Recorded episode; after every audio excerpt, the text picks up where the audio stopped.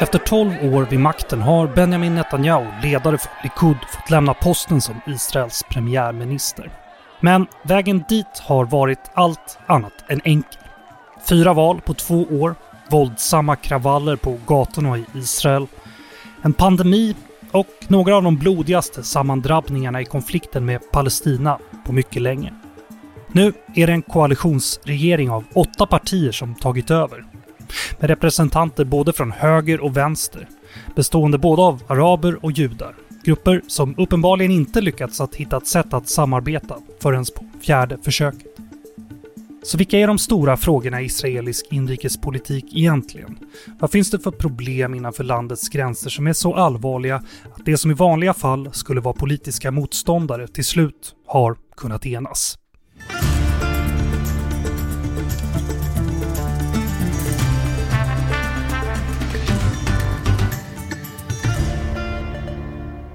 Det här är Utrikespolitiska institutets podd Utblick och jag heter Jonas Lövenberg. Även om vi utifrån oftast får höra om konflikten med Palestina när vi hör om Israel i nyhetsrapporteringen så är det de interna konflikterna som varit avgörande i valet. Och därför är det precis vad vi ska prata om i det här avsnittet. Protesterna vi hörde i början var ortodoxa judar i Jerusalem som under förra året protesterade mot pandemirestriktionerna och som drabbades samman med polisen. Men våldet på gatorna har framförallt ökat mellan judiska och arabiska israeler det senaste året på ett sätt man inte upplevt tidigare. En situation som ibland beskrivits som något på gränsen till inbördeskrig. För att hjälpa mig förstå de här motsättningarna som finns innanför landets gränser och vad vi kanske kan förvänta oss av framtiden har jag med mig hela vägen från Göteborg Isabel Scherenbeck, professor i statsvetenskap vid institutionen för globala studier vid Göteborgs universitet och som forskare och undervisar om israelisk politik och om Mellanöstern. Du är också ledamot i UIs styrelse. Välkommen Isabel! Tack, tack! Jag har även med mig från Öland denna gång, Sveriges Radios Mellanösterkorrespondent Cecilia Udén. Välkommen! Tack så mycket! Han har varit Israels längst sittande ledare, men efter 12 år vid makten har Benjamin Netanyahu, Bibi, till slut fått lämna posten som premiärminister. Men vem är Benjamin Netanyahu och vad har han inneburit för israelisk politik egentligen? Cecilia? Ja, man får väl säga för det första att han är ett fenomen, ett geni, en politisk trollkarl och det är nästan lite tjatigt det som brukar sägas om honom att han har eh, förbrukat 13 av sina nio liv och att han alltid lyckas landa på fötterna. Eh, även om han nu har tvingats bort. Men han eh, har landat på fötterna när han har stått åtalad för korruption och mutbrott och jag tänker ofta på första gången han valdes 1996. Eh, då hade han precis dessförinnan kallats för Bibi mördare och det var då efter mordet på Yitzhak Rabin när Benjamin Netanyahu anklagades för att ha uppviglat högerextremister och inspirerat dem att döda. Det var orättvisa anklagelser men eh, det gjorde till exempel att eh, Rabins änka vägrade eh, träffa honom, ta emot honom på kondoleansbesök och bara sex månader senare så lyckas han vända detta och vinna valet i Israel trots att alla trodde att eh, eh Peres skulle eh, vinna, att hans valseger var, var given. Och Netanyahu har eh, gjort väldigt mycket under sin tid vid makten. Det är svårt att sammanfatta, men han har ju dels stått för en privatiseringsvåg i Israel, skattelättnader, avreglering, bantad byråkrati och så vidare, så att det har skapat eh, väldigt många nya jobb och har gynnat eh, Israels eh, unga startups, framförallt IT-sektorn och ökat bruttonationalprodukten och så vidare. Sen har han eh, på många sätt också stått för en sorts upprättelse av det andra Israel, alltså den del av Israel som inte tillhör arbetarpartiets eh, anda och pionjärer, Ben Gurion och så vidare, framförallt då europeiska judar som kom till Israel och var, utgjorde både jordbrukare, kibbutzim och intellektuella och eliten, medan Netanyahus supporterbas då har stått, bestått eh, mer av eh, invandrare från arabländerna som har känt sig förminskade av dessa europeiska judar men nu har i eh, King Bibi, som man brukar kalla honom, fått en, en sorts eh, upprättelse. Eh, och eh, jag vet inte, sen kallas han ju för högerpopulist eh, med tillägget, ja visst han är högerpopulist men han är intelligentare och skickligare än alla andra högerpopulister eh, och han har varit väldigt skicklig på världsarenan som eh, diplomat. Även om man ogillar honom så tycker man att han har varit bra för eh, Israel. Men jag vet inte, vad säger du eh, Isabelle, är han högerpopulist? Kan man kalla honom det? Ja, alltså det, jag tycker det är, en, en, en, det är svårt att kalla honom det om man med det menar och placera honom i samma fack som, som vissa av de politiker internationellt som vi liksom tänker omedelbart på liksom, när det gäller högerpopulism som Orban och Trump och så vidare. För han är ju precis som du säger, han, han är extremt målinriktad och målmedveten och, och eh, allt det som har skrivits om honom och dokumentären som har gjorts och så vidare visar just på den här målinriktningen. Och så att, så att det är liksom det som driver honom och då tar han ju till alla olika, en repertoar av olika ledarstilar och verktyg för att, för att nå sina mål. Eh, samtidigt så, så är det precis som du säger, samtidigt så eh, eh, till exempel när, tycker jag, covid har ju varit en sån liksom, eh, ett, ett, exempel där vi ser att han, där har han ju inte hamnat på populister på så sätt att han har, har, har eh, liksom eh, undervärderat eller nedvärderat risken med covid och inte lyssnat på liksom vetenskap och så vidare. Den typen av populistiska ledare tillhör han ju inte. Ehm, så att eh, ja, populist på ett sätt men kanske inte på ett annat sätt, tänker jag.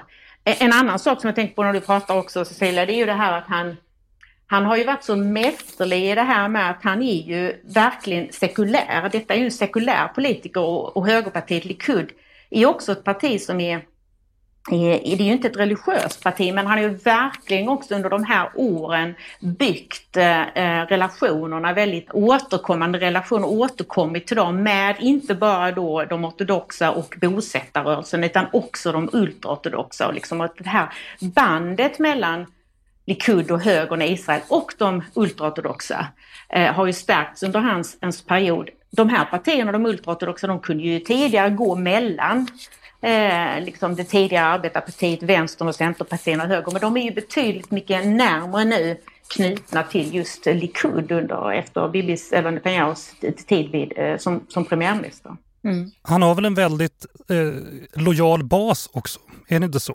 Cecilia? Jo, absolut. Och eh, den är stor. Eh, och ehm, eh, alltså basen är lojal, men å andra sidan så är han, hans nära medarbetare, det var ju de som fällde honom. Många av de som har arbetat tillsammans med Netanyahu, nära Netanyahu, har tagit avstånd från honom och kallar honom egoist, giftig, eh, hopplös att ha att göra med. Och det är intressant då när man tänker på vem som gjorde att han till slut föll.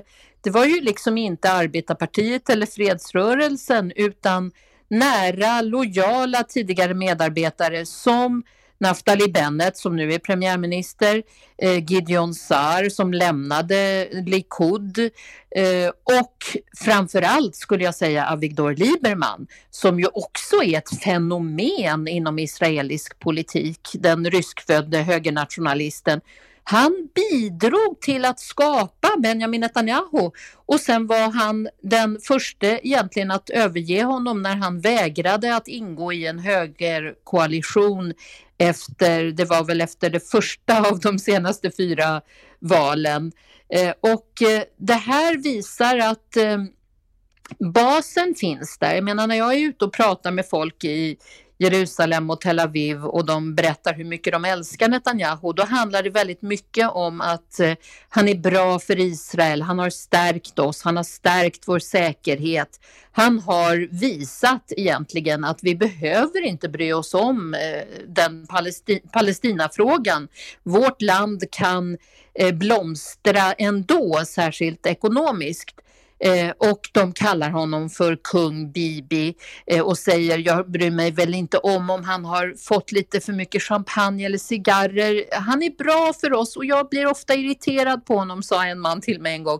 Jag skulle vilja ge honom en örfil, men jag kommer ändå rösta på honom. Det är så tydligt det här att han har gått från att vara en, en politiker med en bred bas som driver vissa frågor till att verkligen bli en maktpolitiker en, som, som värnar sin egen position mer än sitt ämbete. Och det tycker jag är något som återkommer eh, när jag befinner mig i Israel också. Den typen, alltså personer som aldrig har röstat på, på Netanyahu har ändå tidigare kunnat säga att ah, han är liksom en, en framgångsrik, skicklig politiker och så vidare. Men de har också, de har liksom successivt liksom pekat på den här förändringen, det här sättet att bedriva politik som ju har resulterat, alltså där han ju har liksom, eh, på grund av lögner och personliga konflikter med en rad ledande politiker från de andra partierna har, har suttit, satt sig själv i den här positionen som nu har inneburit att han har förlorat deras stöd. och får inte ihop den här, de här, den här koalitionen som han måste ha då. Men sen är det ju såklart också det att, att eh, så att det de, det de har enat, det han har på grund av sin personlighet och på grund av sitt sätt att driva politik på under de senaste åren.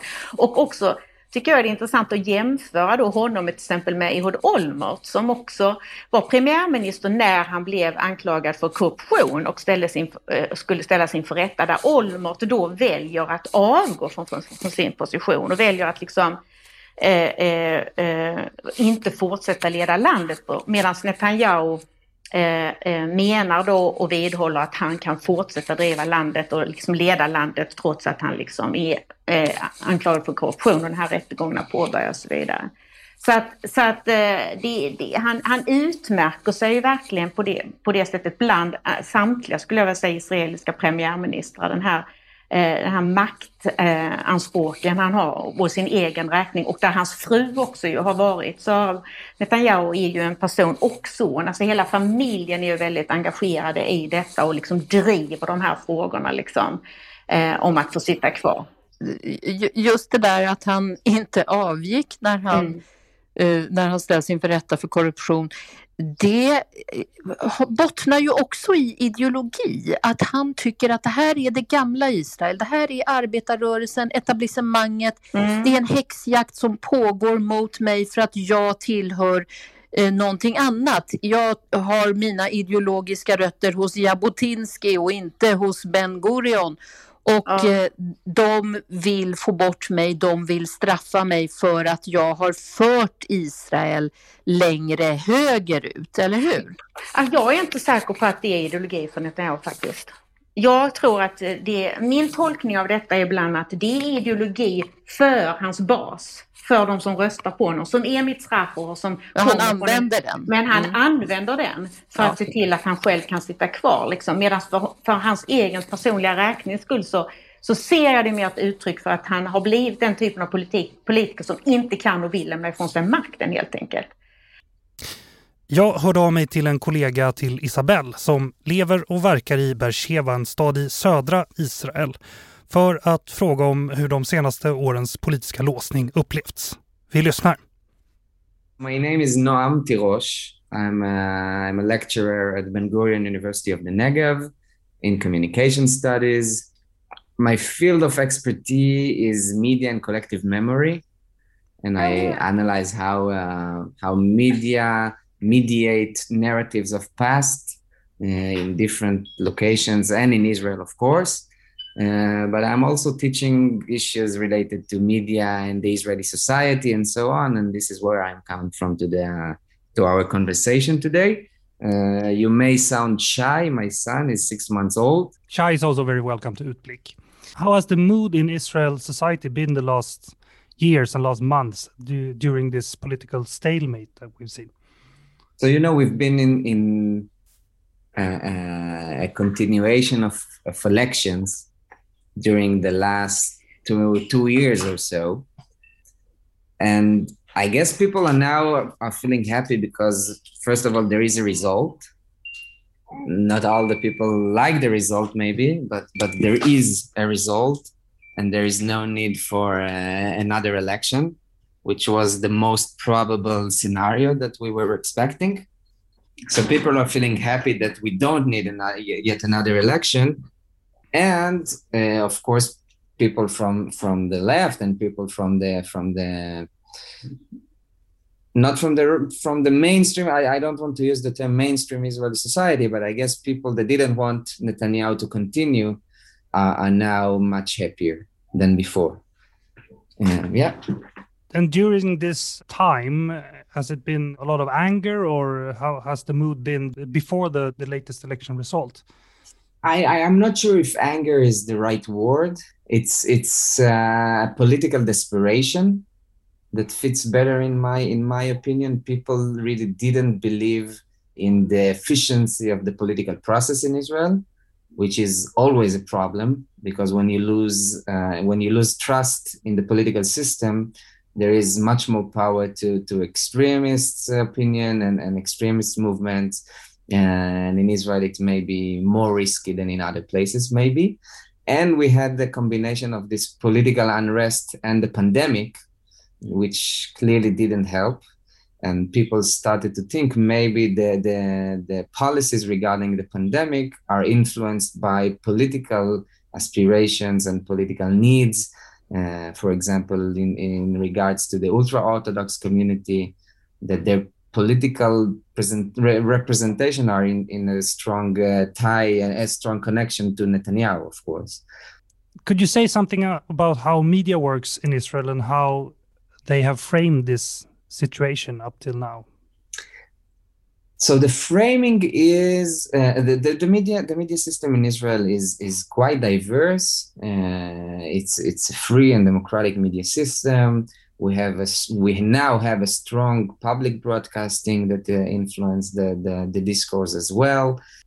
There there are criticisms against specific journalists that are considered as the mouth speakers of Netanyahu.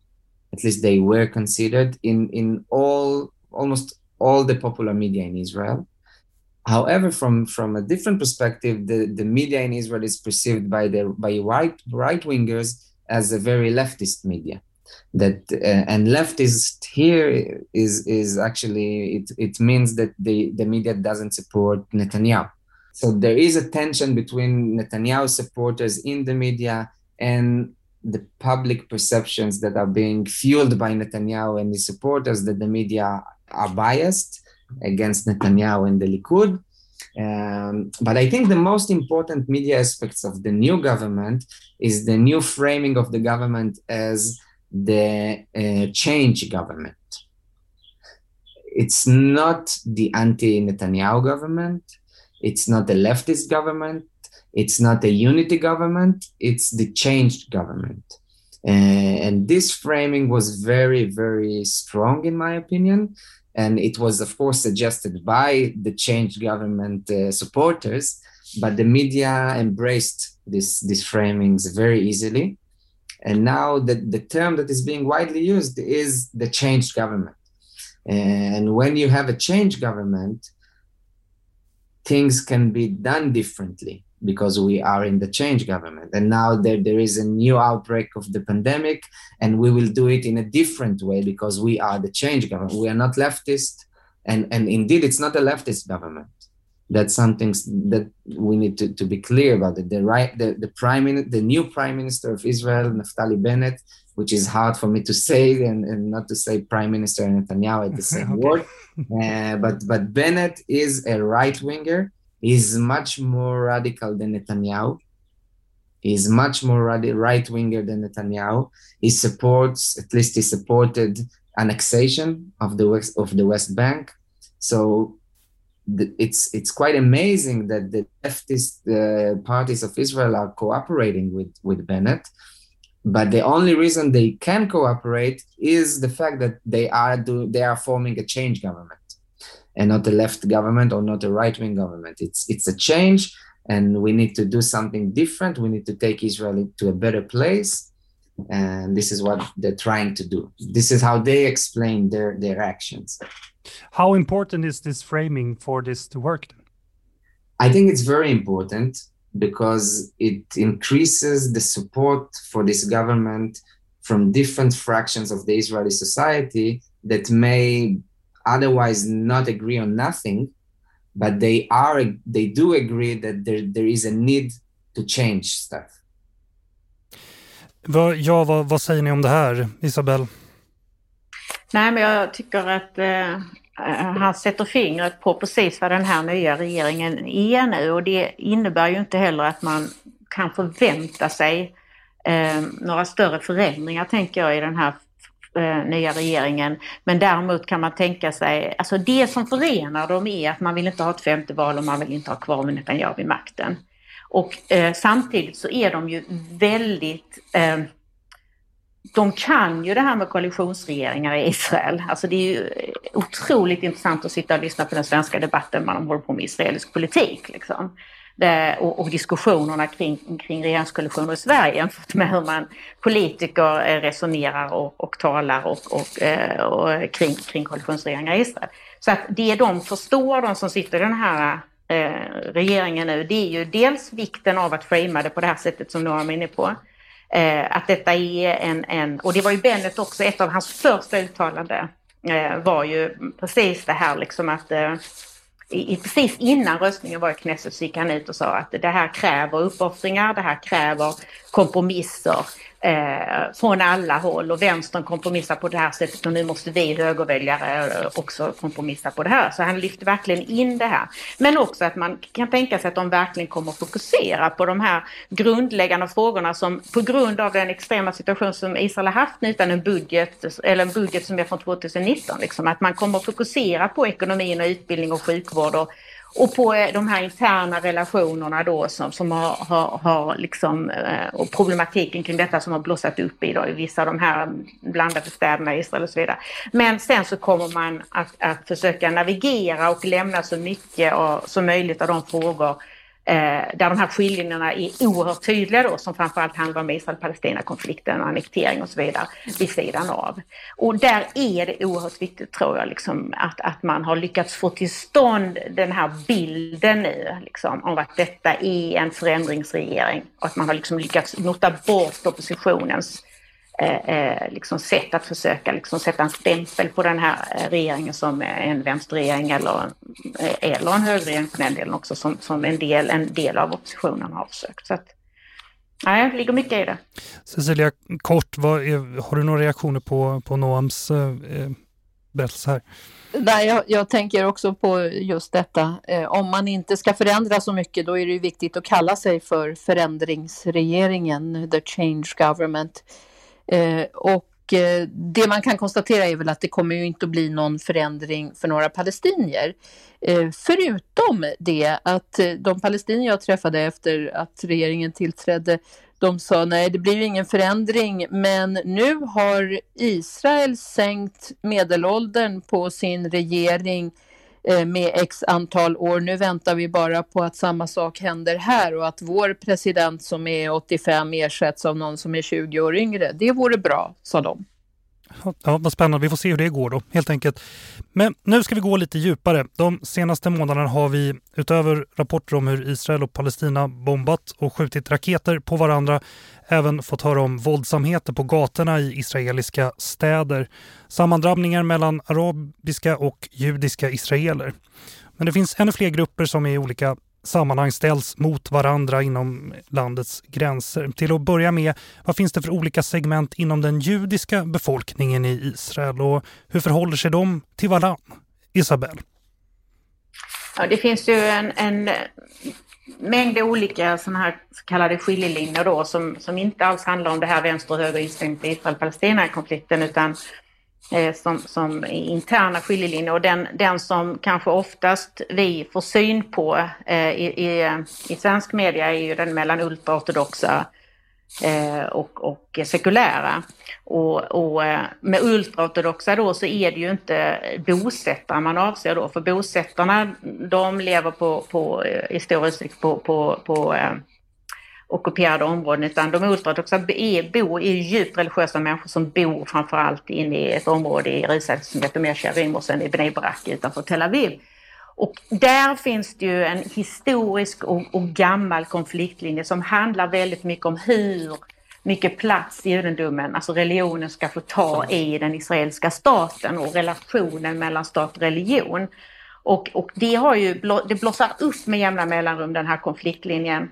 Det händer väldigt ofta i samband med att man disk diskuterar tjänstgöringen i israeliska armén som är obligatorisk många år för både eh, eh kvinnor och män, men där ultraortodoxa då har eh, undantag och, och, inte behöver göra eh, militärtjänstgöringen om man studerar vid ett religiöst lärosäte. Men nu också då under senare tid så har det framför allt, precis som någon var inne på i det här inslaget, eh, blossat upp eh, när man har sett hur de här tre otroligt Eh, eh, hårda lockdownsen av det israeliska samhället helt, till viss del i varje fall, eh, men i ganska stor utsträckning faktiskt helt ignorerades i, de, i, i bland ultraortodoxa eh, eh, samhällen. Och där regeringen då, på grund av att Netanyahu var beroende av de här ultraortodoxa partierna, då, blundade för detta.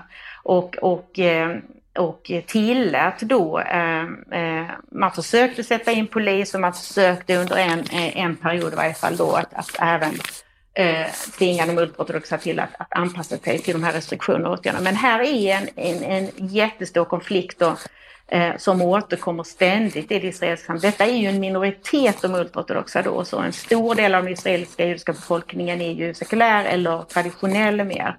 Eh, så att, så att eh, eh, det är en av dem. Den andra är ju då den mellan Mitzrachim och Ashkenaz, alltså judar med ett ursprung i Mellanöstern och, och eh, eh Nordafrika som, som redan från eh, 50-talet och framåt direkt och blev en sorts andra klassens medborgare till skillnad från ashkenazerna som har västeuropeiskt och västeuropeiskt ursprung då som, som i betydligt större utsträckning då har suttit och fortfarande sitter på många av de ledande positionerna i israeliska samhället. Rättsväsendet är ett sådant exempel, till exempel där detta ofta kommer upp och som nästan gör just har liksom lyft fram då även Bennet och flera av de här, att kolla här liksom. Eh, Mitzrahim är en stor del av befolkningen, men vi når liksom, de tillåts aldrig liksom på få de här positionerna utan hålls kvar i någon form av av, av social, exkluder, social, socioekonomisk exkludering och så vidare. Och, och det, är ju, det är ju eh, en annan sak. Där ser man till exempel att fortfarande, om man tittar på en ny studie precis nu, om man ser på andra och tredje generationens mitzrachor så utbildar de sig betydligt, vi pratar alltså om 15 till 20 procent lägre procentsatser, lägre andel högutbildade mitzrachor jämfört med ashkenazer och då pratar vi tredje generationen. Så att det är liksom ett, ett, eh, en, skillnad som består mellan de här grupperna och som också då tar sig in i israelisk politik. Liksom. Och som, som, som där ju högern då, märkligt nog i Israel, faktiskt är det partiet, eller den, den, det, de högerpartierna då, är de som, som man röstar på som Yitzrach, medan ashkenazerna historiskt röstat mer vänster och center. Då. Så det är väl två av dem. För att inte prata om den mellan, mellan israeliska judar och israeliska araber, men den antar jag att vi återkommer till. Men jag vet inte vad du säger, eh, Cecilia? Jo, eh, precis som du säger Isabel så är ju det här en konflikt som har funnits ända sedan Israels bildande egentligen när, man, eh, när Ben Gurion gav de ultraortodoxa undantag för att de skulle få sitta och studera och nu, då var det inte så många, nu är det många tiotusentals som eh, får undantag från värnplikt och, eh, och annat för att eh, eh som eh, en stor del av resten av befolkningen betraktar ju dem som parasiter som tar emot barnbidrag för sina i snitt sju barn per familj, bidrag för att studera, slippa göra lumpen eh, och så går de dessutom i skolor där man inte lär sig kärnämnen som matte, biologi och engelska trots att de får statliga bidrag. Och det här har ju skapat en irritation som både Avigdor Lieberman och Israels nuvarande utrikesminister eh, Lapid har eh,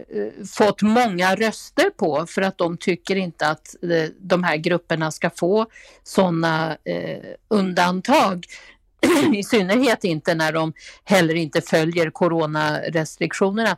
Men innan vi börjar prata om israeliska araber så tycker jag att det är jätteintressant att se att före det senaste Gazakriget och upploppen i blandade städer, då sa eh, en majoritet av eh, alla israeler. 65 procent av israeler sa i opinionsmätningar att den största utmaningen i Israel det är konflikten mellan sekulära och ultraortodoxa, eh, hur mycket de ultraortodoxa har att säga till, med, eh, säga till om. Och, och det kan man då jämföra med att bara eh, mellan 14 och 18 procent tyckte att liksom, Palestinakonflikten var den största utmaningen för Israel eller höger-vänster-konflikten.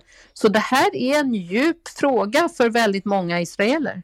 Jag ska väl säga det om vi inte har nämnt det att just eh, kriget mellan Israel och Palestina har ju inte varit en stor fråga i det här valet utan det har väl handlat mer om interna eh, skiljelinjer. Men ja, vi ska också då prata förstås om eh, de arabiska israelerna. Det är cirka tre fjärdedelar av Israels befolkning som består av judar. Resten är i första hand arabiska israeler. Då. Och vad finns det för grupperingar inom det här segmentet och hur ser deras situation ut, Cecilia? Ja, eh, vi måste nästan gå tillbaka till 1948 för att förklara vad israeliska araber är. Det finns en stor begreppsförvirring här.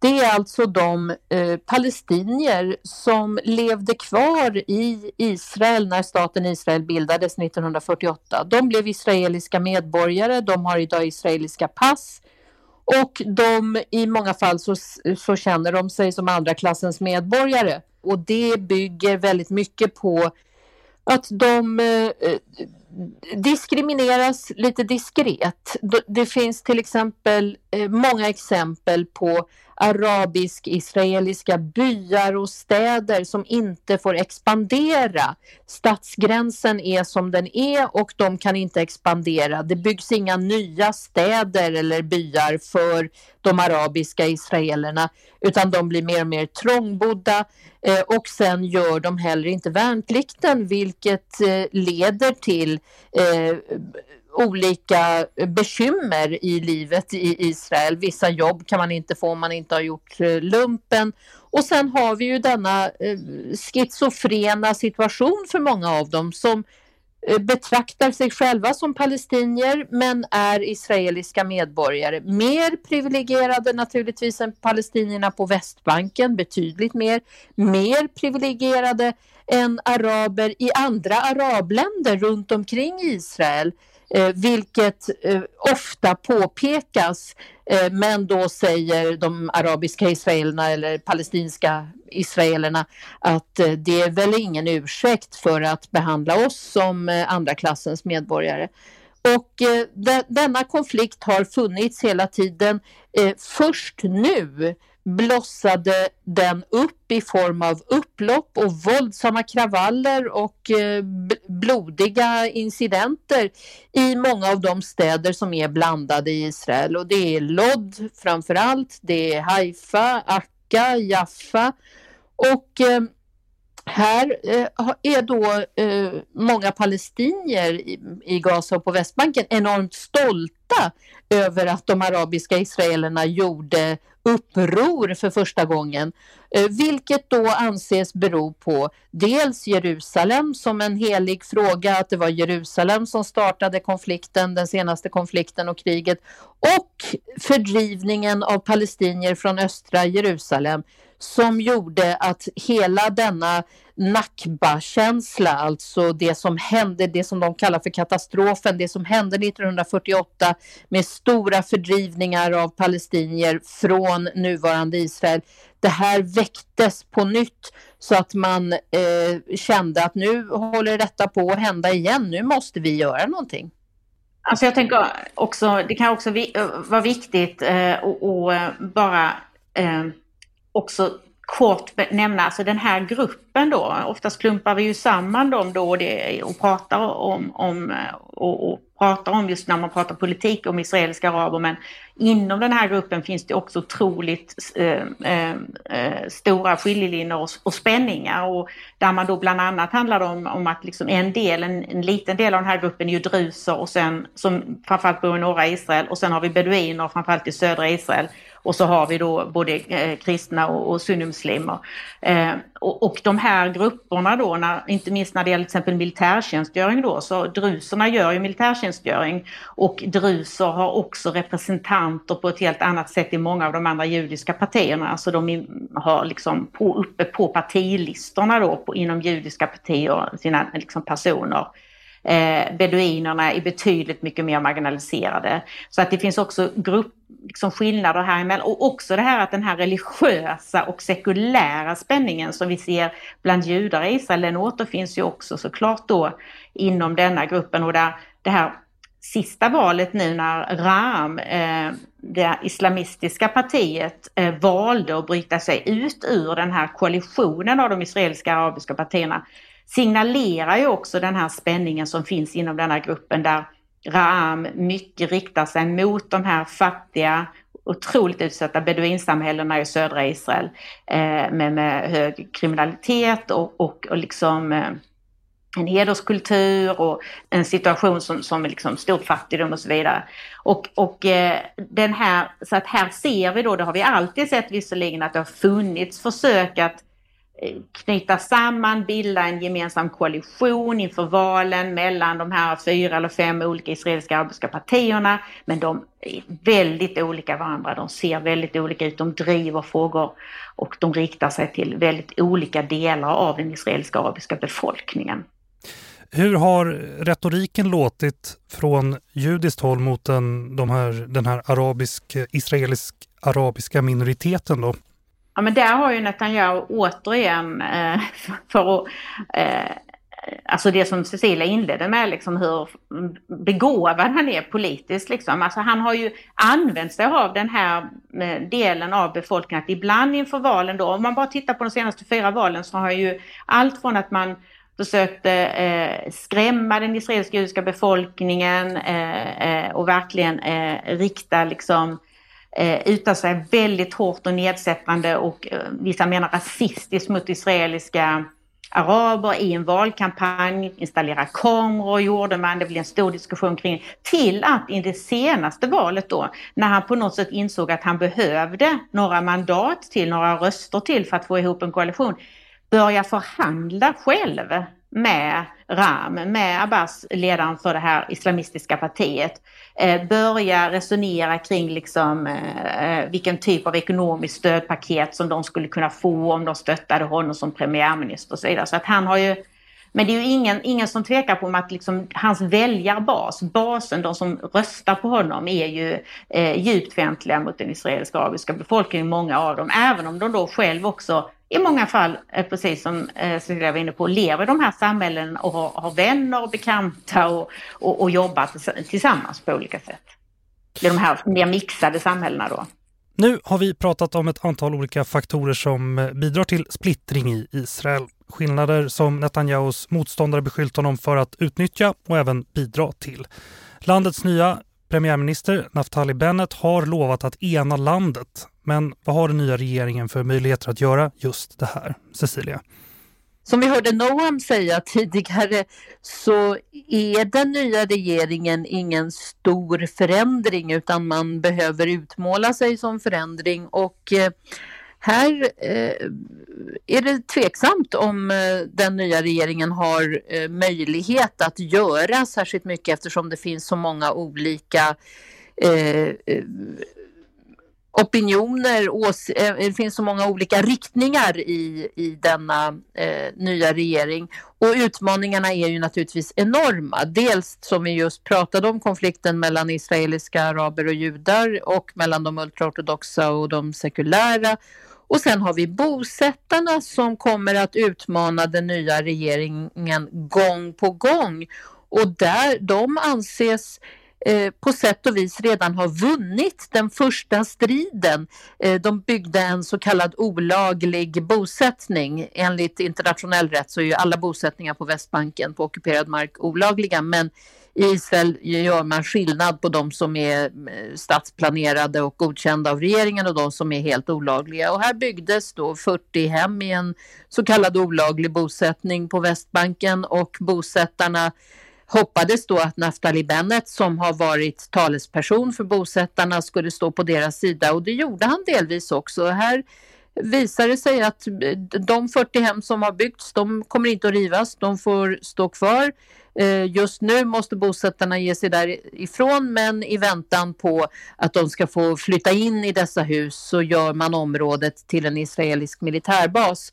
Och eh, här, eh, det här beskrivs av bedömare i Israel som den första utmaningen för den nya regeringen där bosättarna vann. Sen tror jag, precis som Isabelle var inne på tidigare, att man kommer att lägga allt fokus, allt krut på de frågor där man är eniga. Och då handlar det om skolor, hälsovård eh, och så vidare som egentligen inte berör eh, de infekterade konflikterna. Vi, vi, har ju pratat massor om regeringen här nu, den nya regeringen, utan att egentligen beskriva den. Skulle eh, bara kort kunna beskriva de liksom, eh, starkaste komponenterna av den här koalitionen. Isabelle, vill du göra det? Ja, det är ju eh, ett parti som heter Yeshatid som är ett eh, sek sekulärt eh, eh, mittenparti eh, som leds av en, en, en före detta eh, känd mediaperson, eh, Lapid. Och han har då tillsammans med Bennet som leder det här eh, högerextrema partiet Jamina eh, eh, valt att eh, de ska alternera eh, premiärminister Eh, posten då. Och sen förutom dem så har vi då allt från eh, det, det vänsterpartiet Märets, eh, eh, vi har eh, utstickare från, eh, vi har Arbetarpartiet såklart, det som är kvar av Arbetarpartiet. Vi har eh, det partiet som bröt sig loss, fraktion av Likud, eh, Eh, ett höger, eh, som är ett högerparti såklart. Och vi har eh, Gisrael som är det här eh, ryska politikern eh, går Libermans parti, högerextremt. Eh, och sen har vi då eh, stöd av RAM då som är ett islamistiskt parti. Så det är några av dem. Så vi har ju hela vänster och högerspektrat nästan förutom den extremaste eller mer högerextrema varianten då och förutom det stora blocket av israeliska arabiska partier och de är inte heller med då. De ultraortodoxa partierna är ju för första gången på väldigt länge utanför också. Så att, och där, eh, och då, de var ju de enda som då eh, tidigt valde så att man inte kommer att stödja någon annan typ av regering än den som leds av Benjamin Netanyahu. Så de de två större ultraortodoxa partierna står också utanför regeringen. Men en väldigt bred, samtidigt så ibland så lyfts ju detta fram som att detta är så extremt och så vidare och det är det väl på ett sätt men samtidigt får man inte glömma bort att Israel har alltid koalitionsregeringar. De har alltid haft koalitionsregeringar eh, eh, eller väldigt ofta med väldigt olika partier ideologiskt som driver olika frågor.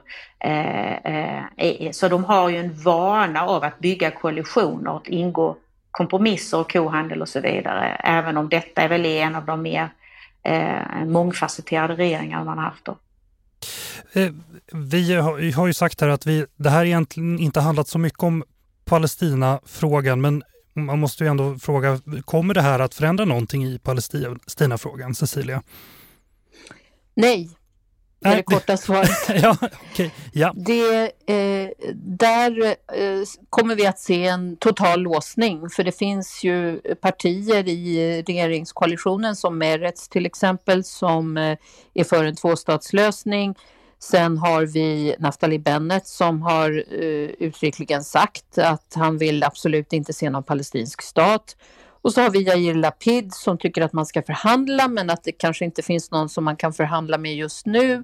Och i regeringen, Avigdor Lieberman till exempel, är bosättare. Naftali Bennett har varit talesperson för bosättarna. Så att eh, jag, jag skulle inte tro att någonting stort kommer att ske, inte ens en annektering, men kanske fler eh, bosättningar, eh, en utbyggnad av bosättningarna men sannolikt inte eh, ens några förhandlingar. Och det här är ju också ett arv av Netanyahu. Han mm. har visat Israel att vi kan leva, ekonomin kan blomstra, vi kan eh, bygga murar eh, och Palestinafrågan är bakom de murarna. Eh, vi behöver inte bry oss om den här konflikten. Israel kan eh, bli en framgångsrik stat utan att ägna sig åt Palestinafrågan. Till sist här, eh, när Netanyahu höll tal i Knesset i samband med att han lämnade sin post som premiärminister, då sa han så här. We'll be back soon. We'll be back. Ja, tror ni att Netanyahu kommer tillbaka?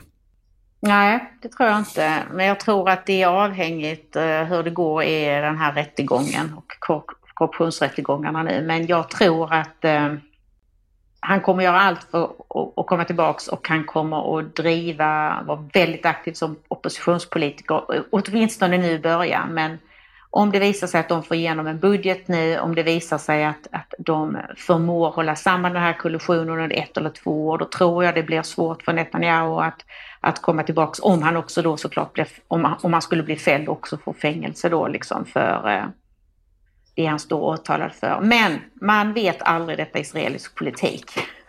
Och det är Netanyahu vi pratar om. Men eh, jag tror inte det faktiskt. Cecilia? Jag tror att ja, han kommer tillbaka om ingen stoppar honom. På arabiska finns det ett ordspråk som lyder O farao, hur blev du så mäktig? Och då svarar farao, det var ingen som stoppade mig. Så det beror helt och hållet på hur starka de som verkligen inte vill ha honom tillbaka är. Och sen finns det ju väldigt många olika scenarier. En är att han skulle avgå som ledare för Likud och då skulle eh, Likudpartiet eh, vädja till alla de här höger... Eh, politikerna i den nuvarande regeringen och säga men är det inte bättre att vi regerar tillsammans? Då spricker regeringskoalitionen.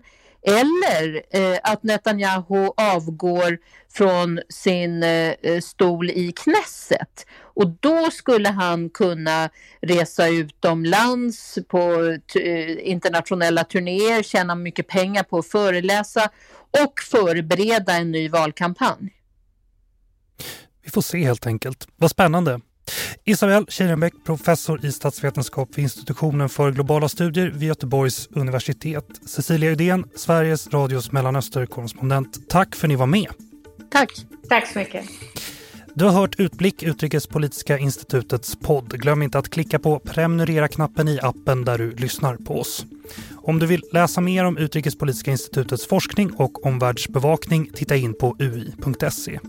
Tekniken sköttes av Kristoffer Fabes. Vår vignett har komponerats av Frid en Frid. Jag heter Jonas Lövenberg. På återhörande.